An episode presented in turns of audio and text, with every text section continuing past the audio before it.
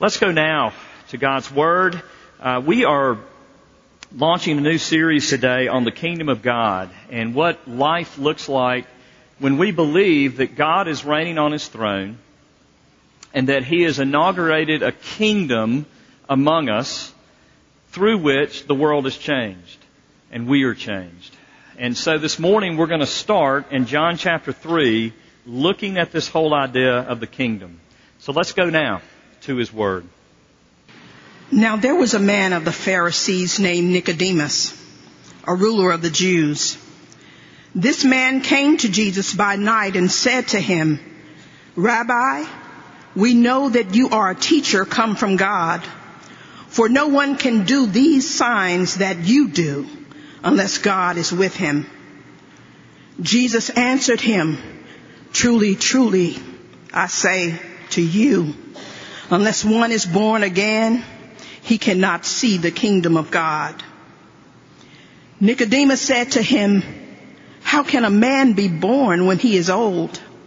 Can he enter a second time into his mother's womb and be born?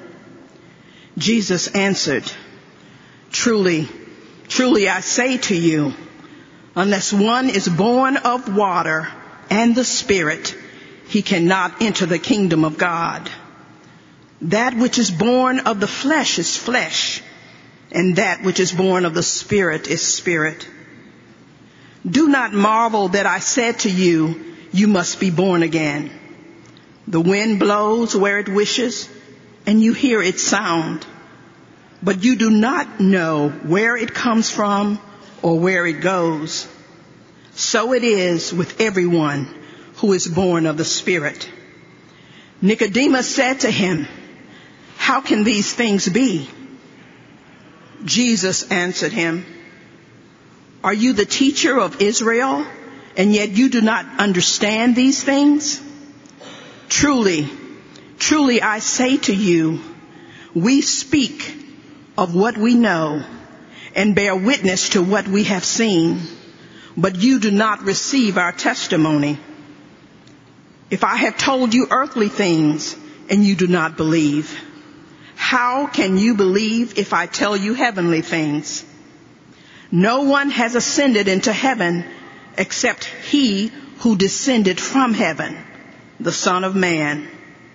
And as Moses lifted up the serpent in the wilderness, so must the son of man be lifted up that whoever believes in him may have eternal life. This is the word of God for his people. Praise be to God. Thank you, Donna. Pray with me. Father, we thank you that you're a God that speaks, that you do not leave us to try to feel our way through the darkness and through this life. But you have spoken and your word is light to our paths.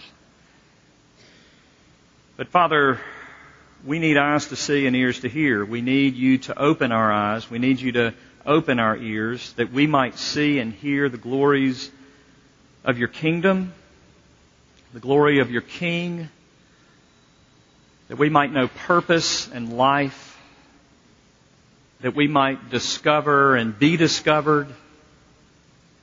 And so we pray that you would send your Spirit. We pray, O oh God, that we would be born of the Spirit and not merely of flesh. We need eyes to see and ears to hear. So would you come and would you use me this morning in spite of me and all because of you? And we pray this in Jesus' name. Amen. I saw a poll this week that really fascinated me that said that 58% of Trump supporters are eager to cast their vote for Trump.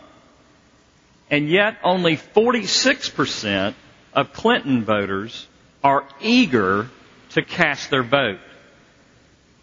And that struck me. It, it, caught my attention because what that says is since Clinton is leading in practically every poll, that the majority of voters are not excited about casting their vote for Clinton.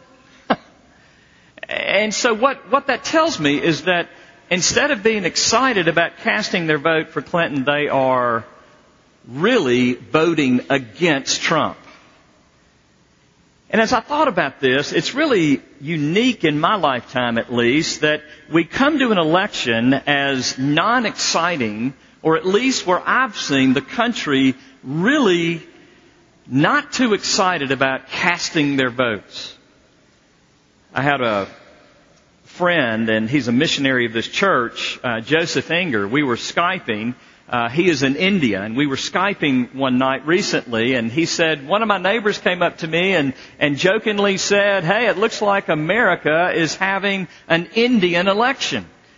And what he meant by that was there, it's really not a choice, or it's really a choice between two bad choices. And I thought, you know, whereas that may be unique for some of us in this day, that has not been unique at all if you look at history. In fact, if you look at the history of God's people, uh, for the overwhelming majority of the time, the people of God have never even had any part to play in who is ruling over them. We can go back to God's people in the Old Testament and see that the Jews, Israel, were held captive. They were enslaved as slaves for 430 years. We just finished uh, our study on the book of Hebrews and we looked at this whole reality that, um, that under Nero in Rome in the first century, that the church was persecuted.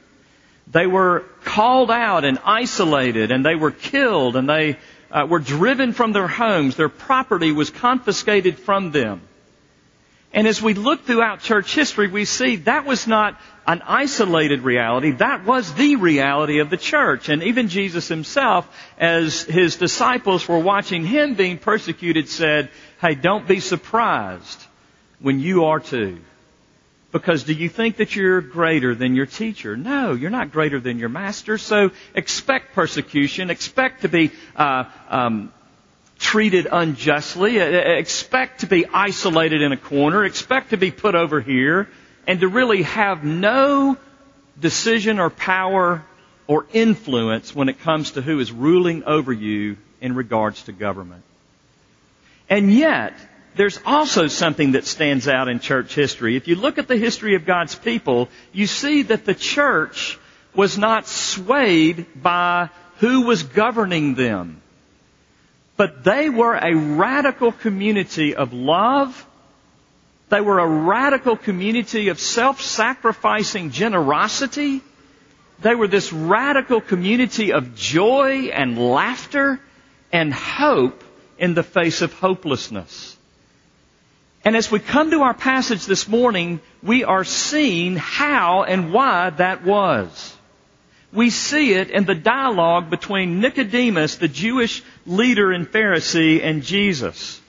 And what we see is that the people of God have always had, and the central reality of what their faith is put in is in this reality that God Almighty is going to reign as a king over his kingdom on this earth. That that is the central hope of Christianity. And that if that is the hope of Christianity, that we have a good king who reigns sovereignly over this world and his kingdom is manifest today among us in this world, then no matter what is happening in Washington, no matter who is sitting in the White House, no matter what is going on in our personal lives, no matter our circumstances, we have a hope because we have a king and a kingdom that transcends any circumstance in this world.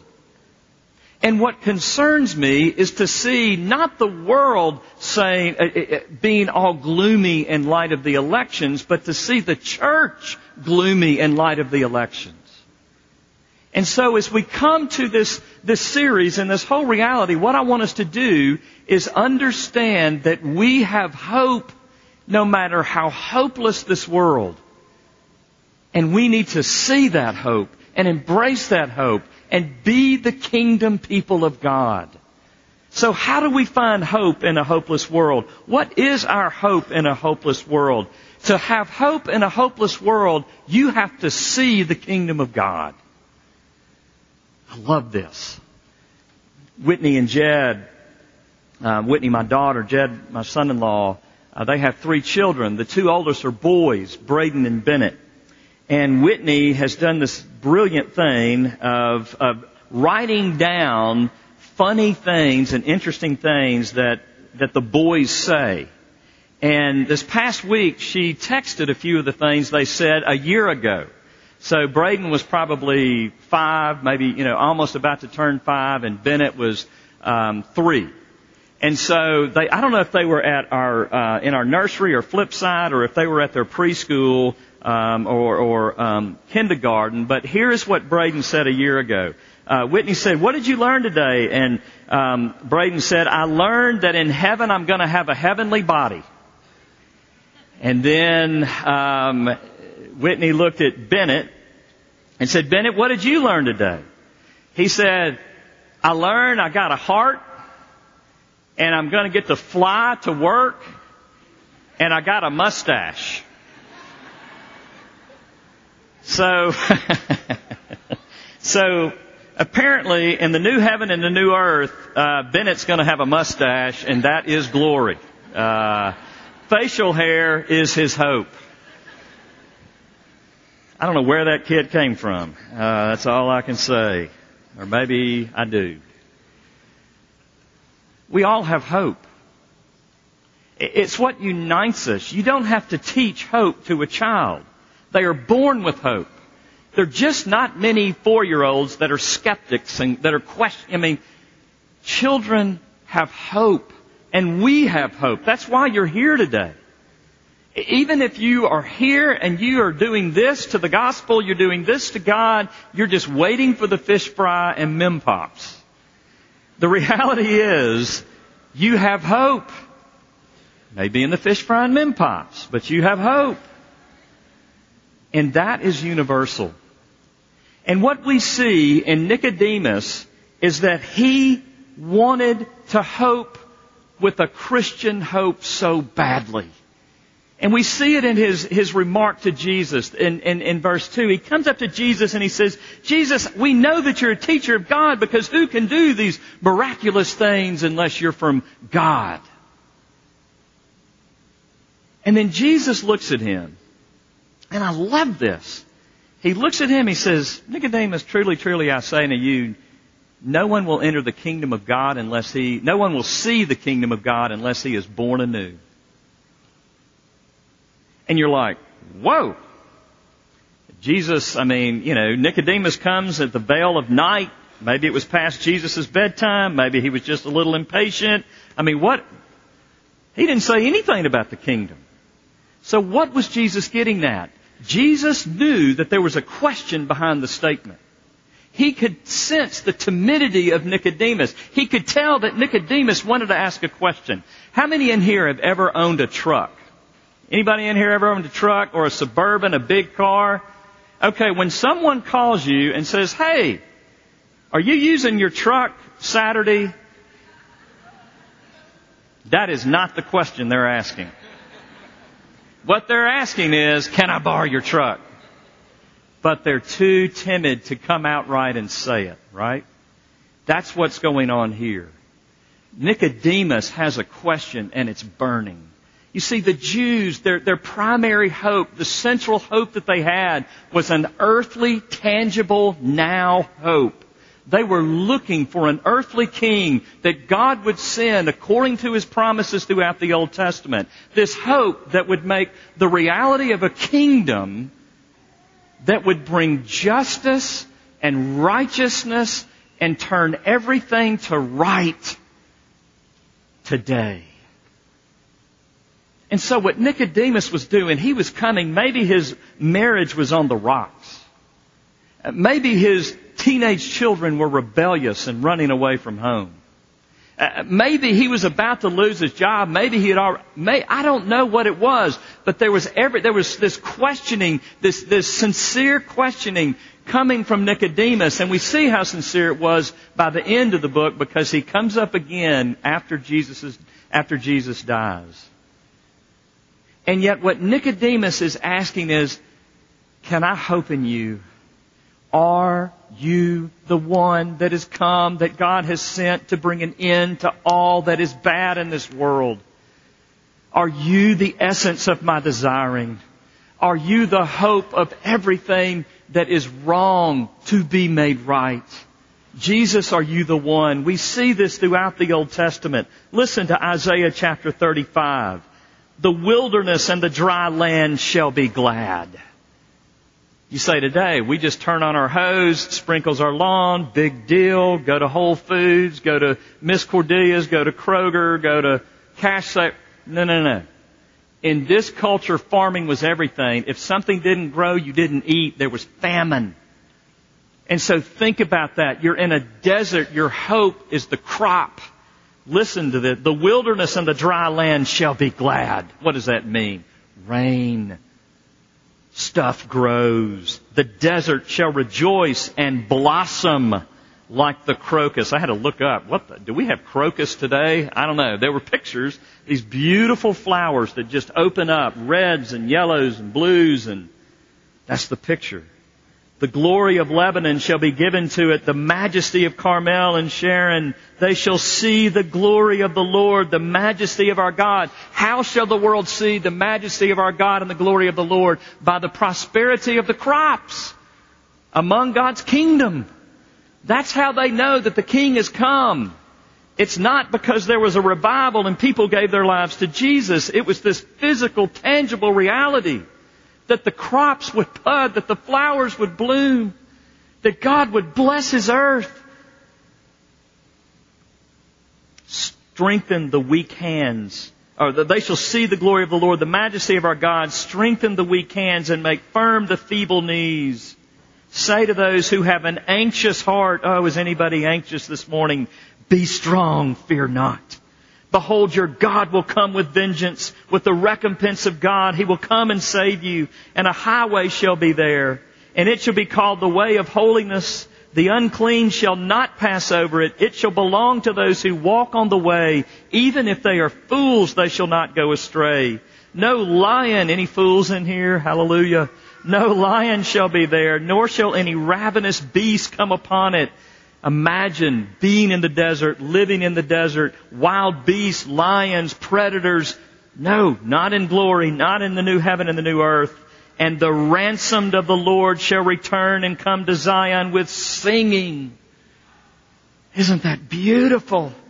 Everlasting joy shall be upon their heads. They shall obtain gladness and joy and sorrow and sighing shall flee away.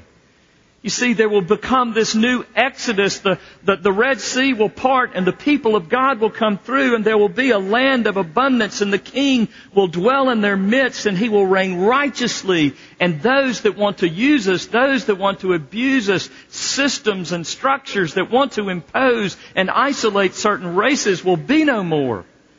And the people of God will live in peace and prosperity because the King of Kings and the Lord of Lords reigns. It was a tangible reality. And the whole Old Testament was like this appetizer saying, come, come, come. And you're so hungry and you want to eat so bad. And you're believing and you're believing and yet the hunger pains are there. This was the hope of the people of God. Listen to Isaiah 40. Go up on a high mountain, O uh, uh, Zion, herald of good news. Lift up your voice with strength, O Jerusalem, herald of good news. Lift it up fear not. Say to the cities of Judah, behold your God. Behold the Lord God comes with might and his arm rules for him. Behold his reward is with him and his recompense before him. He will tend his flock like a shepherd. Oh, he won't want to abuse you. He won't. Put, put this in the context of our election. Do you want to be ruled by someone like this? Like one who has our best interest in heart, one who has no power agenda. There is no president in the history of this country that can even come close, come close to touching the goodness of what is being described here.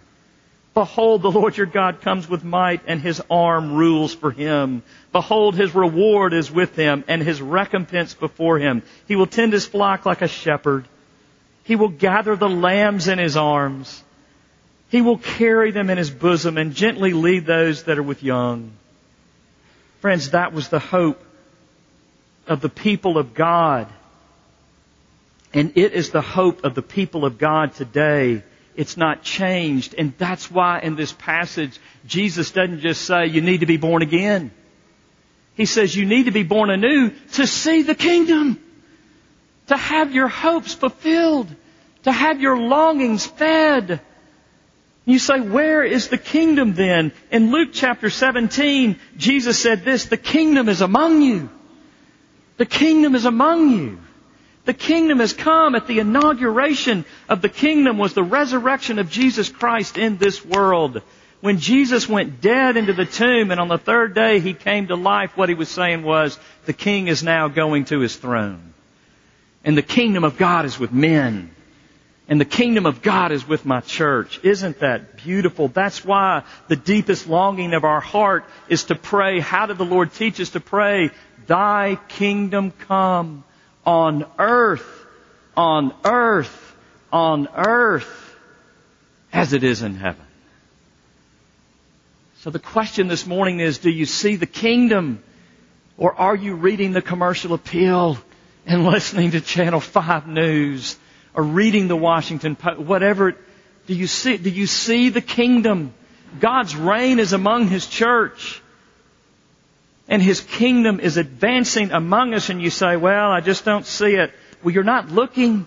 You don't have eyes to see. I saw it this week as an email stream came across my server and I watched some of our deacons and other members of the church passionately worried and concerned about one that was in our body but went to 201 Poplar and he's been there for several months but he's about to get out. And you know what the email stream was talking about? How are we going to get him a place to live? How are we going to bring community around him? You see, there, there are issues, specific issues there where he really can't work. It's one of the many that live on our street and they're just a, a by, they're just a byproduct of our society and they're left behind. And yet those with eyes to see understand this is a person made in the image of God. He is a kingdom, kingdom bearer. And he has inestimable worth. And we must take care of him and we must love him. And it's not what he can give us, it's what God has given us to give to him. And I see it in 250 plus churches in this town in response to the closing down of the bridge. Churches, black church, white church coming together saying, what can we do? We've been apart too long. And we are meeting on Monday nights and we are working together. And there is great theological difference among us and yet the kingdom people are coming together demanding we must be the kingdom of God in Memphis. We can't wait any longer and we must repent for waiting. We should never have been waiting. The hope of Memphis is the, the king who has his kingdom and we are the kingdom leaders. What in the world have we been waiting on? I see it as I see professionals coming together and asking the question, why has God given me business sense and training? How can I use my training to, to fuel kingdom work in the city? I see it in the schools through MTR. I see it through the, I see it all over. The kingdom of God is advancing as the goodness of Christ is manifest among His people and His people simply love God and love neighbor. Do you see the kingdom of God? Are you part of the kingdom of God? And then secondly, to have hope in a seemingly hopeless world, you have to come alive to the King. About three and a half years ago, Rachel, my wife, um, just kind of threw out, "Hey, honey, I'm going to buy some some paints and uh, a canvas, and I'm going to start painting." I was like, "Really? Like, can you paint?" And a lot of skepticism. And she said, "Well, my third grade teacher told me I was really good and, and Like, all right, honey. You know, I'm thinking this midlife crisis. We're empty nesters. All right, go for it. Uh, well, three years later, I want you to look at something. Yeah. Go to the next one. She's going to kill me. There you go. Uh, sold in about five minutes on Facebook. I want you to want you to know. Uh, I was thinking, you know, I thought I married an athlete. I thought I married an outdoorsman. I've obviously married that and an artist. Over the last three years, she has come alive to painting.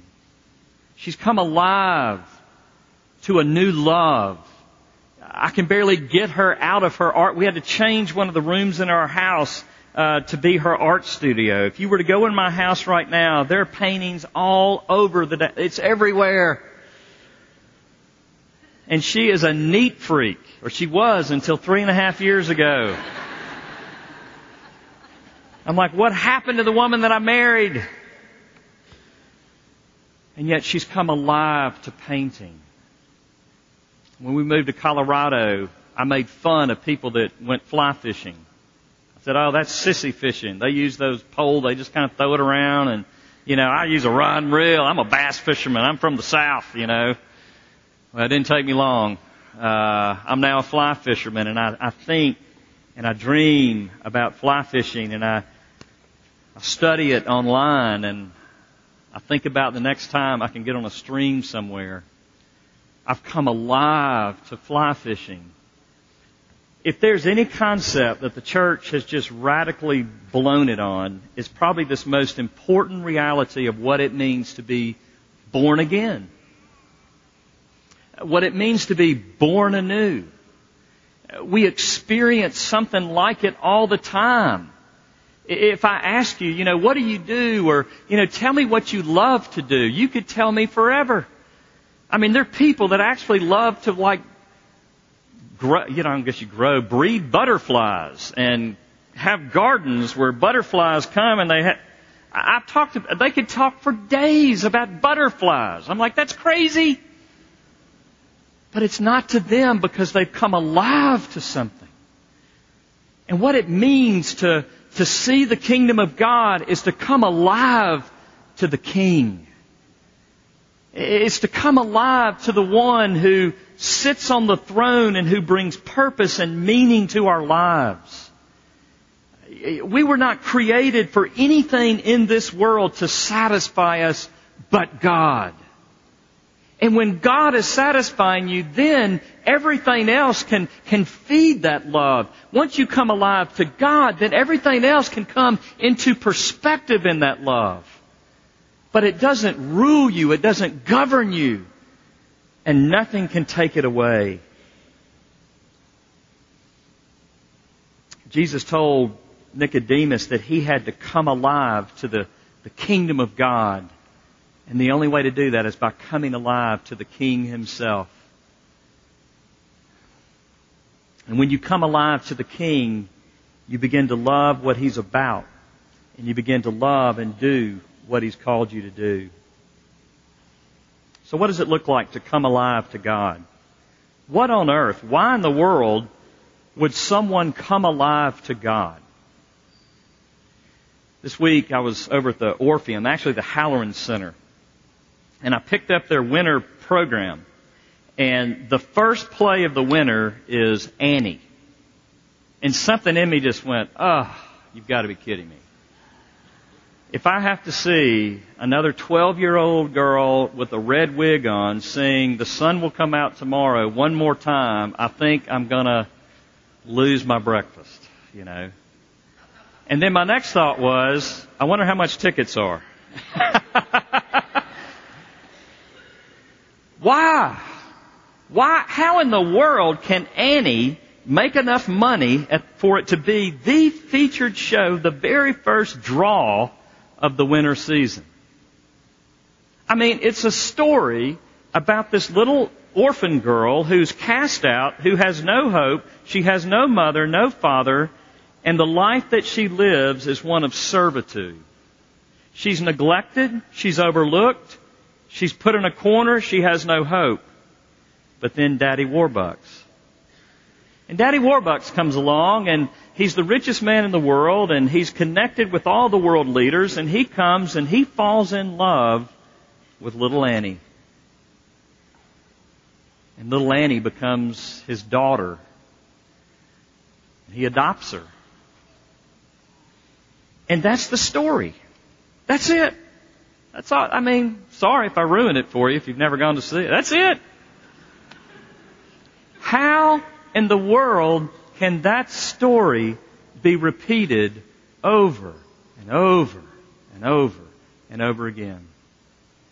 It's because that is the story that everybody wants to be their own. If you read the Bible, if you go back to Genesis and you see what happened after Adam and Eve rebelled against God, you, know, God put them out. He put them out of the garden. They were created to live with God. They were created to walk with God in the garden. I love that picture. Just walking, just hanging with God in the garden.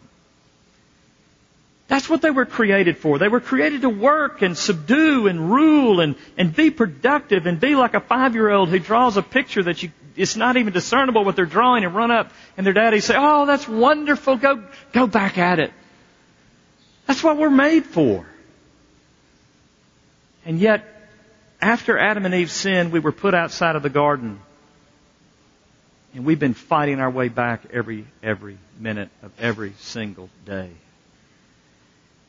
And you know what the gospel says? The gospel says that through Jesus the King, the first thing that the King conquered was sin and death, the two things that keep us back from Father, the Father being our Father.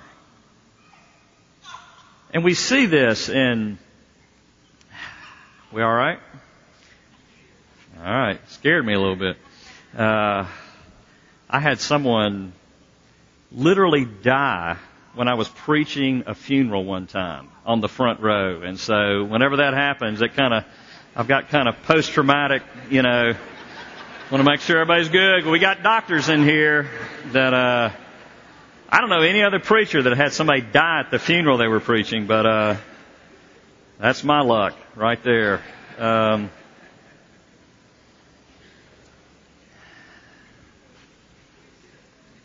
so yeah, you know the hope of the gospel? The hope of, of the gospel is Galatians 4, where we read, when we were children, we were enslaved to the elementary principles of the world. But when the fullness of time came, God sent His Son, born of a woman, born under the law, to redeem those under law that we might receive the full rights of sons.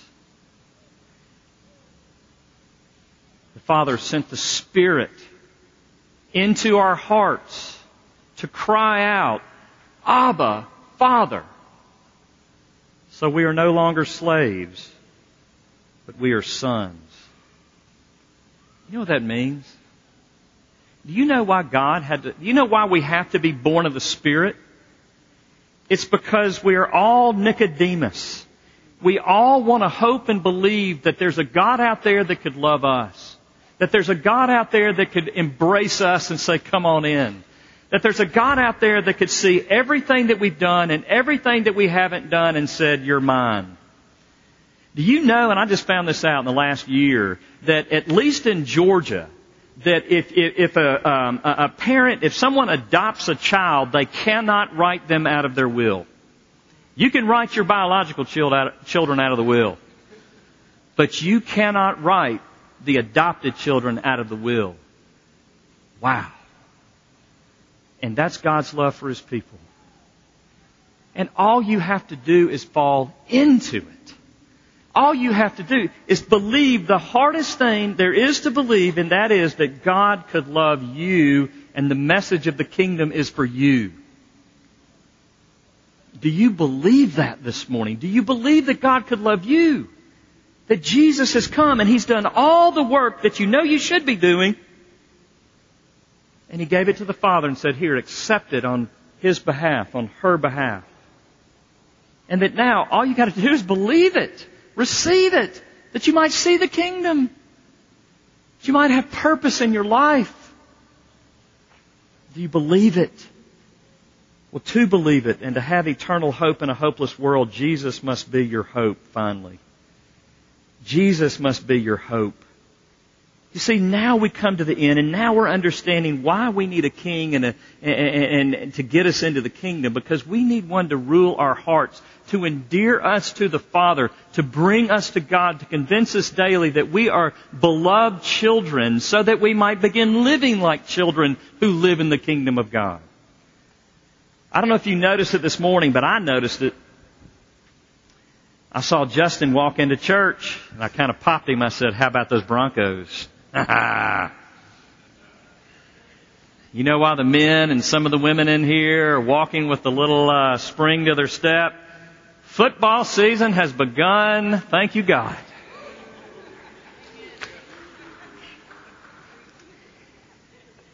There is hope.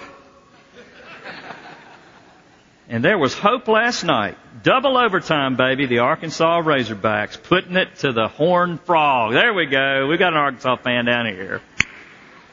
My team and my hopes and my dreams were fulfilled until next week. And that's the reality of the hopes that we have in the things of the world. You see, for us, we were built for hope, and we're all looking for something to hope in. And it's really irrational, the things that we hope in. It's a hobby. It's a job. It's, it's our 401k. It's an athletic team. It's this. It's that. It's, it's the good things that we do. It's all just, they're very irrational. And yet to see the kingdom of God and to be a member of the kingdom of God and to find the purpose for which you were created, all you have to do is hope in the King whose name is Jesus. All you must do is come to Him and say, I have been hoping in everything wrong. And it's not that the things are bad. In fact, most people are pulled away from God hoping in very good things. Things that we should be enjoying but not worshiping.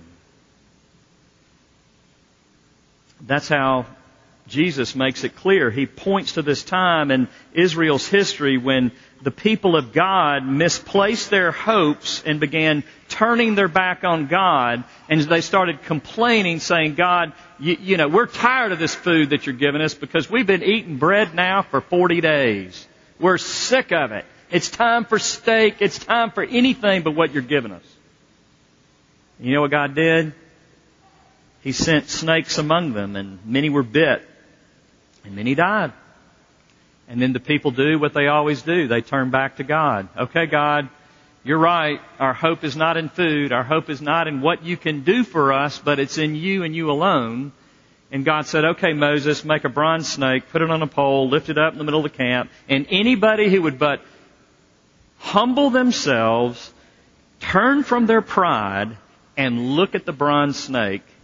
And yeah, it, it, you can almost hear God, it's almost laughable. I mean, this is how God's going to save his people is by a bronze snake. Hold it up, Moses. Because that's how ignorant and hard-headed and stubborn my people are. Because they will find anything and everything but me to bring them hope. And so what Jesus says in this passage, so the, so must the Son of Man be lifted up, that whoever believes in him may have eternal life. Eternal life. Dear friend, that's what you were built for. You were built for eternal life. You weren't built to just enjoy whatever it is you're trying to enjoy. You weren't just built for that tiny dream that if God would just give you that little house in the country or that little you know, flat in the city or that job or that spouse or that this education or that education or this amount of money or that amount of money or you were built for so much more. You were built for more. You were built for a king and a kingdom. You were built to come into the love of the King and be able to serve Him. You say you've always heard that you gotta give up all this stuff in order to become a Christian. Right. When my wife got this love of painting, she had to give up a ton of her time. And she hadn't regretted any of it. We've had to give up money. I, I, I have to save up, you know, my sky miles or whatever, it, you know, to be able to go to a river and fly fish. And I never think about the cost. I only think about how to get what I need to pay the cost. Don't you see it? When you love something, you give up everything for it. And that's the king. I listened to several sermons this week and I was struck by how downtrodden the preachers were talking about seeing the kingdom and being born anew. It's like, what? We have done a horrible job. I mean, there is nothing more attractive. I have never walked into uh, parents who just had a baby. I've never walked in and see a mom saying, eh, that did not live up to my expectations. Take that thing back. I'm done. I mean, I walk in and I can just see it in their face. I mean, it's just like they've been converted. That this love, that's what it means to come alive to the King. It's not this drudgery. Oh yeah, you're going to give up a whole lot of stuff. You're going to find yourself doing things that, you know, and I've had, you're going to find yourself doing things. I can't believe I'm doing this. I can't believe I'm giving that away. I can't believe I'm do- I can't believe I'm going on this trip. I can't believe this. Right. But you want to do it. Do you see it? It's not works. It's not, oh, I have, no. It's falling in love with the King who created you for the purpose of eternity so that now you can go to work and no matter what you do, whether you're collecting garbage on, uh, on Monday morning or Tuesday morning or you're running the bank or you're a doctor, it doesn't matter what you're doing. All of a sudden you have purpose because there's a king on his throne and you're working to bring good to those around you. You're working to bring redemption to the, your neighborhood and to the city in which you live. You're fighting for justice and righteousness and equity and you're using the brains that God has given you toward that end. Isn't that beautiful? I mean, that is what it means to come alive to the King and to be a, a, a servant in His kingdom who is an adopted son and daughter. And so I ask you this morning, are you a citizen of the kingdom of God? Do you know the purpose for which you've been made? And do you know the good King? let's just go to the Lord in prayer right now. And as I pray for us, I am going to ask if there are those in this room that for the first time they want to give their lives to the King of the Kingdom. Um, so God, we thank you for this morning. We thank you for the message of the gospel and the hope of the gospel. We thank you that this story and these truths that I've been preaching are just that. They're truths. They're not fabricated myths and fairy tales. But oh God, this is the meta narrative behind every narrative that we love and we hunger for. Lord Jesus, you are the object that we're all desiring. So I pray that by your Spirit you would bring faith to even the most skeptical person in here. That God, someone, many someone's would give their lives to you, the King, and find purpose. Oh God, would you work in our hearts and our minds? Father, renew the faith of all of us. Help us to have this vision, not just of our isolated salvation, but help us to see that we are citizens of a kingdom who've been employed by a king as sons and daughters to do your bidding to bring your healing to the world around us, to bring your life in the context of death, to be an element of peace where there's violence and hatred, to bring forgiveness where there is unforgiveness, to bring love where there's rejection. God, we thank you that these things are true. And so now, with your heads bowed and your eyes closed, if you want to give your heart and your life to the King, would you just raise your hand? And I'm just going to acknowledge you, not call you out. Would you just raise your hand?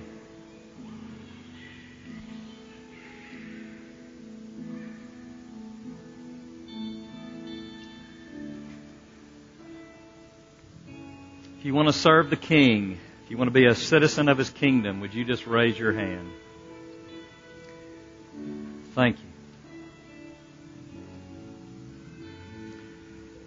So, Father, I pray that you would work mightily in all of our hearts, that we might have a passion to serve you and love you. And that, Father, even as we leave this place today, that you might remind us of the hope that is within us. That we might truly be alive to you and live as citizens of your kingdom. And we pray this in Jesus' holy name. Amen.